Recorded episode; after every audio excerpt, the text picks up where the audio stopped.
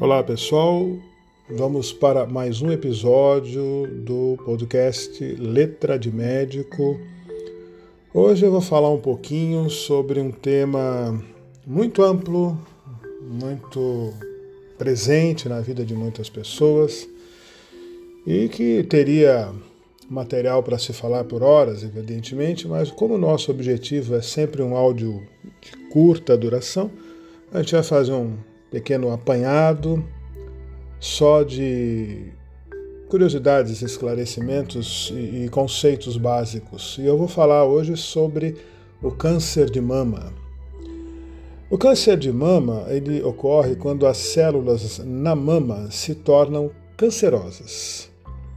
Ele costuma ocorrer nas glândulas que produzem o leite materno, nos dutos de leite, aqueles tubinhos que levam o leite das glândulas produtoras de leite para os mamilos. O câncer de mama mata mais mulheres do que qualquer outro tipo de câncer, com exceção do câncer de pulmão. Admirável isso, né? A gente precisa lembrar que os homens também podem ter câncer de mama. A gente não costuma associar, mas eu mesmo já tive a oportunidade de atender pacientes homens com câncer de mama.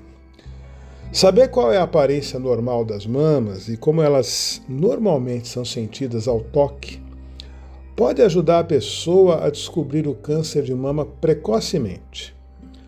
A pessoa deve conversar com o seu médico se uma das mamas tiver uma aparência ou der uma sensação diferente do habitual.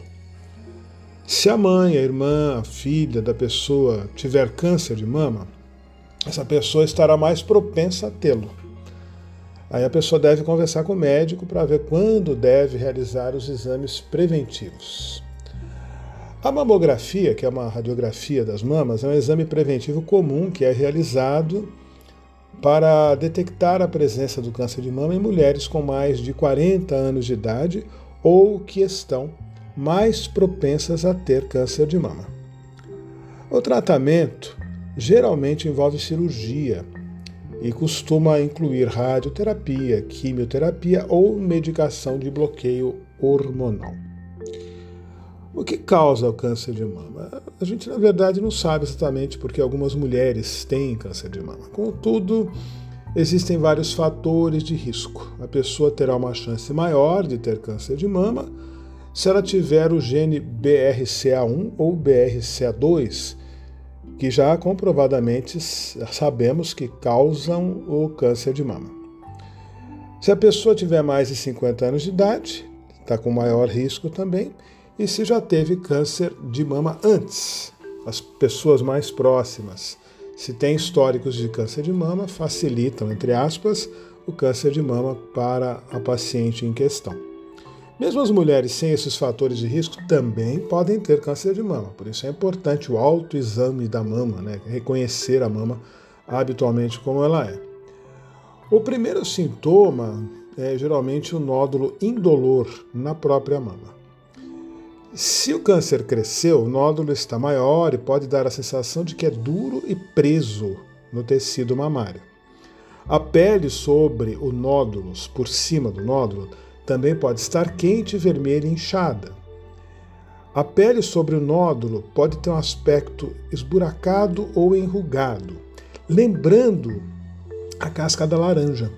Essa é uma lesão bastante característica.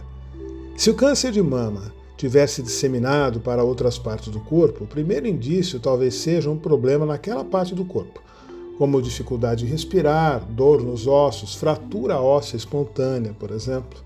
São sinais de que tem alguma coisa mais séria, errada, e que evidentemente precisa ser pesquisada. Se a pessoa não tiver sintomas, uma vez que o câncer de mama ocorre com frequência, o médico tem que fazer exames para detectar o câncer de mama em mulheres que não têm nenhum sintoma. Eles são chamados exames preventivos. Todas as mulheres devem fazer exames preventivos para o câncer de mama. Os médicos começam a fazer os exames quando a mulher chega nos 40 anos de idade, daí para diante, é recomendável fazer anualmente os exames preventivos, né? E eu pelo menos recomendo que se faça anualmente a partir dos 40 anos até pelo menos os 75 anos de idade. Né? Os exames mais comuns, todos nós sabemos, são a mamografia, a ultrassonografia de mama e, ocasionalmente, uma ressonância magnética, se já soubermos que existe um risco muito alto para que tenha o câncer de mama. A mamografia é uma radiografia especial das mamas. O médico a utiliza para verificar se existem manchas anômalas dentro das mamas. A mamografia funciona assim: a pessoa tira a blusa, o sutiã, coloca uma bata com abertura na frente, o técnico coloca a mama sobre uma placa de radiografia, uma cobertura de plástico pressiona a mama, que faz com que ela fique tão achatada quanto possível, é dolorido, mas é necessário. O técnico tira as radiografias da parte superior da mama.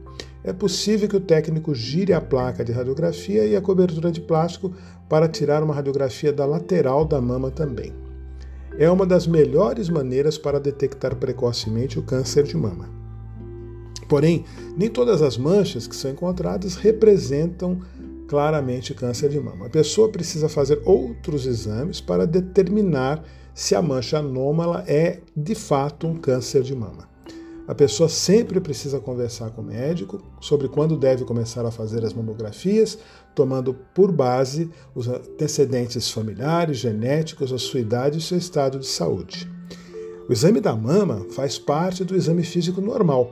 Durante o exame de mama, o médico apalpa cada uma das mamas para tentar encontrar nódulos. Ele também verifica se existem linfonodos, gânglios, aumentados nas axilas e acima da clavícula. Um exame de ressonância magnética pode ser realizado se a pessoa tiver um risco elevado de ter câncer de mama. A ressonância é um exame que utiliza um forte campo magnético para criar uma imagem mais detalhada da mama, né? Agora, se a pessoa tiver sintomas com nódulo de mama ou outros sintomas como dores e tal, o médico faz exames e vai verificar através da ultrassonografia e da mamografia. Dependendo dos sintomas e do resultado dos exames, é possível que o médico insira uma agulha no nódulo, peça faça uma solicitação por uma punção e colha líquido ou amostra do tecido. Aí, ou faz uma incisão na pele para remover parte do nódulo e examiná-lo sob o microscópio. A gente chama isso de biópsia. Aí, depois que o câncer de mama foi diagnosticado, se a biópsia detectar a presença de células cancerosas, o médico faz exames para ver se o câncer responde ou não a tratamento hormonal. Hoje tem vários estudos. Os mastologistas, que são os especialistas, conhecem tratamentos à base de medicamentos que são receptores de estrogênio, progesterona e um outro elemento chamado HER2, que inibe a proliferação das células cancerosas, né? O médico também faz exames para ver se houve disseminação do câncer, né? São exames de sangue, radiografia de tórax, às vezes a densitometria óssea ou uma tomografia. Faz um screening, um rastreamento da pessoa para ver se tem algum tipo de metástase espalhada em algum lugar. Os estágios ou estadios do câncer de mama, ele descreve o grau de progressão. Eles são numerados de 0 a 4 e recebem uma letra de A a C. Quanto menor o número e a letra do câncer, maior a possibilidade da pessoa estar bem e de sobreviver. Para determinar o estádio ou estadio ou estágio, o médico deve levar em consideração as dimensões do câncer, se ele se disseminou ou não para áreas próximas, como para os linfonodos da axila, e se o câncer tivesse disseminado para partes distantes do corpo, como pulmões ou ossos, né? O médico trata o câncer de mama tomando por base o tipo e o grau de progressão. Existem vários tipos de tratamento para o câncer de mama. A pessoa e o médico decidem quais tipos de tratamento serão feitos. Então a gente envolve a cirurgia, que tem dois tipos básicos: a cirurgia de conservação da mama, que remove apenas o câncer e deixa o restante da mama, e a mastectomia, que remove toda a mama e às vezes faz um esvaziamento ganglionar, retirando os linfonodos da axila também. Alguns tipos de mastectomia, de retirada da mama, deixam um pouco de pele da mama ou do mamilo. Isso vai facilitar realizar a cirurgia de reconstrução da mama. Perder uma parte ou toda a mama pode ser algo muito perturbador, porém a coisa mais importante é que todo o câncer seja removido, ao invés de deixar tecido de mama que talvez possa conter algum pedacinho, por menor que seja, do câncer. Se a pessoa precisar remover a mama, é possível que a cirurgia de reconstrução seja feita ao mesmo tempo ou posteriormente no segundo tempo. Há dois tipos de reconstrução, de cirurgia de reconstrução da mama. O médico pode inserir um implante de silicone ou soro fisiológico e os médicos conseguem reconstruir a mama usando tecido de outras partes do corpo, como do abdômen, das costas ou mesmo do glúteo. Radioterapia é uma outra técnica de tratamento. Utiliza a radiação de um aparelho para encolher os tumores e destruir as células cancerosas. Com frequência, os médicos receitam a radioterapia depois da cirurgia para diminuir a chance de o câncer retornar.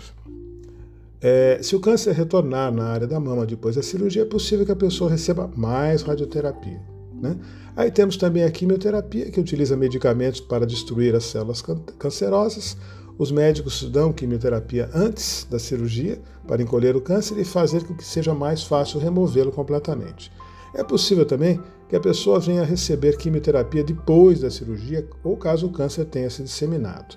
A medicação da quimioterapia pode fazer com que a pessoa perca o cabelo, tenha vômitos, sinta náuseas ou sinta um cansaço geral. É possível também que a pessoa tenha dificuldades em engravidar ou pare de menstruar. Os medicamentos de bloqueio hormonal, eles são assim, o estrogênio e a progesterona são hormônios femininos naturais, estimulam o crescimento de algumas células cancerosas. Os medicamentos de bloqueio bloqueiam esses hormônios para impedir que o tumor cresça. O tamoxifeno é uma medicação que costuma ser administrada para bloquear esse hormônio estrogênio. Às vezes os médicos utilizam medicação de bloqueio hormonal ao invés da quimioterapia. E não é muito incomum hoje em dia. Após o tratamento do câncer de mama, a pessoa se consulta com o médico regularmente. Nessas visitas, o médico examina as mamas, o tórax, o pescoço, as axilas, para ver se tem algum risco do câncer ter retornado. A pessoa deve prestar muita atenção à aparência e sensação das mamas e contar ao médico caso perceba qualquer alteração, ou se tiver alguns dos sintomas a seguir, como dor, perda de peso, perda de apetite, alterações menstruais, sangramento vaginal, que não faça parte da menstruação, visão embaçada ou outro sintoma que possa parecer incomum ou algo que não desapareça. Se a pessoa estiver tendo dificuldades após o tratamento, ela deve pensar em fazer parte de um grupo de apoio ou conversar com o psicólogo. Se a pessoa tiver um câncer de mama muito grave, é possível que ela prefira dar enfoque e sentir-se melhor ao invés de tentar viver por mais tempo. O médico pode ajudar a tratar os sintomas, é o tratamento paliativo. Aí pode-se recomendar sempre um tratamento psicológico e até mesmo de cunho religioso, espiritual para o apoio da pessoa, tá bom? Então é isso, como eu disse, era só um apanhado geral. Nós estamos falando sobre câncer de mama, tem muito mais coisa para se falar, mas aí você tem uma noção, um panorama, um sobrevoo, vamos dizer assim, das coisas que eu acredito que sejam mais importantes, tá bom? Muito obrigado pela atenção, até o próximo episódio do nosso podcast Letra de Médico.